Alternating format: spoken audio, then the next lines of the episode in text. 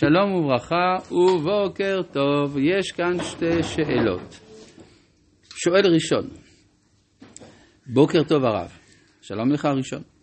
למה יוסף נחשב לשועל ויעקב לאריה? אם זה מצד ששועל משל לשכל ואריה לרצון, הרי זה נראה הפוך, כי לפי הנגלה, רוב השנה השכל שולט, ויש מדי פעם יום עת שהרצון שולט.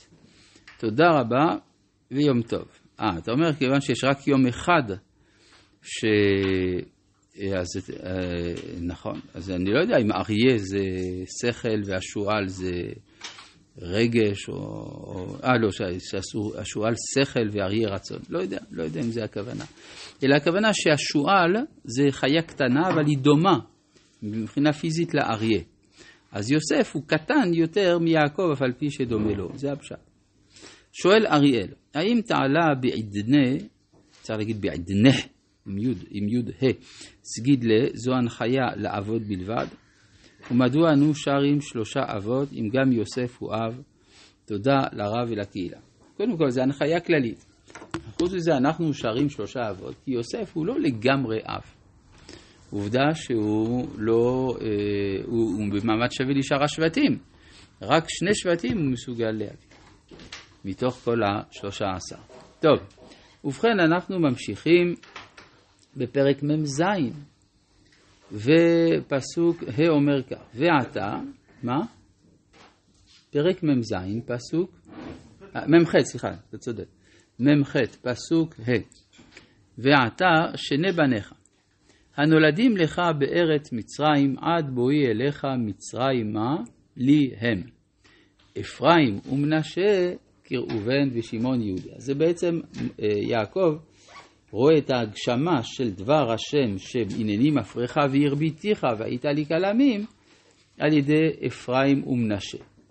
ייתכן גם והיית לי קהל עמים, כיוון שהם נולדו בגלות, אז זה התחלה של קהל עמים. אולי. יש כאן, מה? אה, כן, ודאי, הוא כבר רומז את זה. אפרים ומנשה, במקום להגיד מנשה ואפרים. אז הוא כבר רומז להעדפה של אפרים על פני מנשה. עכשיו, יש דבר מעניין, הגימטריה של אפרים ומנשה זה כגימטריה של ראובן ושמעון, אבל עם הכולל. כן, זאת אומרת שיש, בגימטריות יש אה, לפעמים אה, מונים עם הכולל. מה זאת אומרת? מוסיפים אחד בשביל המילה עצמה. שזה נראה דבר קצת מאולץ, אבל אנחנו רואים כאן שהתורה מדברת על זה. אפרים ומנשה עם הכולל, כי ראובן ושמעון. זאת אומרת שכדי שאפרים ומנשה יהיו כראובן ושמעון, צריך איזו בחינה כוללת. כך שהיסוד של הכולל איננו דבר סתמי. ומולדתך אשר הולדת אחריהם, לך יהיו, על שם אחיהם יקראו בנחלתם. מה זה ומולדתך אשר הולדת אחריהם? מכאן שהיו ליוסף לכאורה עוד ילדים, לא הוזכרו בשום מקום. אבל בספר יהושע בחלוקת הנחלות של שבט מנשה, רואים שיש, אם, אם, אם מחפשים היגיון שם, איך יכול להיות שמצד אחד בני מכיר הם יושבים בעבר הירדן, ובעצם כל ה... ילדים של מנשה שבצד המערבי של הירדן, המערבי של הירדן, גם הם בני מכיר, אז זה לא מסתדר. מוכרחים להניח שהיה שם עוד בני אפרים. דבר נוסף, הרי אנחנו... מה? בני מנשה, סליחה, בני מנשה נוספים. נוסף על כך, אנחנו רואים שבני אפרים בספר יהושע מתלוננים אצל יהושע שהם לא קיבלו נחלה. מה זה לא קיבלו נחלה? למה לא קיבלו נחלה? אלא מדובר על צאצאי אפרים הנוספים, ועל זה הוא אומר, עליה יערה וברתו. אז אם כך, סביר ביותר, אם כן, שהיו עוד ילדים ליוסף, רק הם לא הוזכרו. על שם אחיהם יקראו בנחלתם. חלקם מצטרפים למנשה, חלקם מצטרפים לאפרים. ואני בבואי מפדן. מתה עלי רחל בארץ כנען בדרך בעוד כברת ארץ לבוא אפרתה, ויקבריה שם בדרך אפרת, היא בית לחם. למה הוא צריך להזכיר את זה כאן? מה העניין? אלא הוא בא להתנצל בעצם בפני יוסף, אני מבקש שאתה תגבור אותי במערת המכפלה, ואני לא הייתי כל כך בסדר. כן? כלומר, ביחס למה שאתה היית מצפה שאעשה לאמך. ברור שיש ליעקב סיבות למה הוא קבר בבית לחם. אבל הוא אומר, ת... אני יודע שקברתי אותה לא במערת המכפלה, ובכל זאת אני מבקש שתקבור אותי שם. וירא ישראל את בני יוסף, ויאמר מי אלה? ויאמר יוסף אל אביו, בניי הם אשר נתן לי אלוהים בזה, ויאמר, קחם נא אליי ואברכם. תמוה. מה זאת אומרת אתה שואל מי אלה? אתה לפני כן דיברת על אפרים ומנשה, אז אתה מכיר את קיומם, אתה יודע מי הם. כן? אלא, כנראה שכאשר מגיעים אפרים ומנשה, יש רתיעה ליעקב.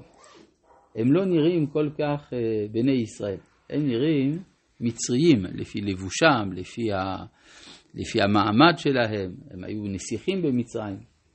אז את הדבר הזה השפיע על הופעתם, ולכן כאן יש שאלה מי אלה. ויוסף מרגיע את יעקב, הוא אומר... לא, לא לבושם. נכון, אז הוא כן שינה, כן, הרי יוסף כן שינה את שמו, כן, בצופנת פניה, והוא התלבש כמו מצרי, אז כך שכל העניין שלא שינו שמם ולבושם, פה זה לא, פה זה לא עובד, כן, אז אה, אגב, זה, זה מה שכתוב על בני יעקב שהם באים מצרימה, הם לא במצרים, הם באים מצרימה, לקראת מצרים, אבל יוסף היה במצרים, הוא, הוא שונה מכולם. וזה מה שרש"י שמה כותב, מה זה ויוסף היה במצרים? הוא בצדקו. מפרש מניטו, רק יוסף יכול היה להיות במצרים ולהישאר, צד, ולהישאר צדיק. אחרים לא יכולים להיות במצרים. אז לכן יש פה השאלה, מי אלה? ואז יוסף מרגיע. בניי הם אשר נתן לי אלוהים בזה.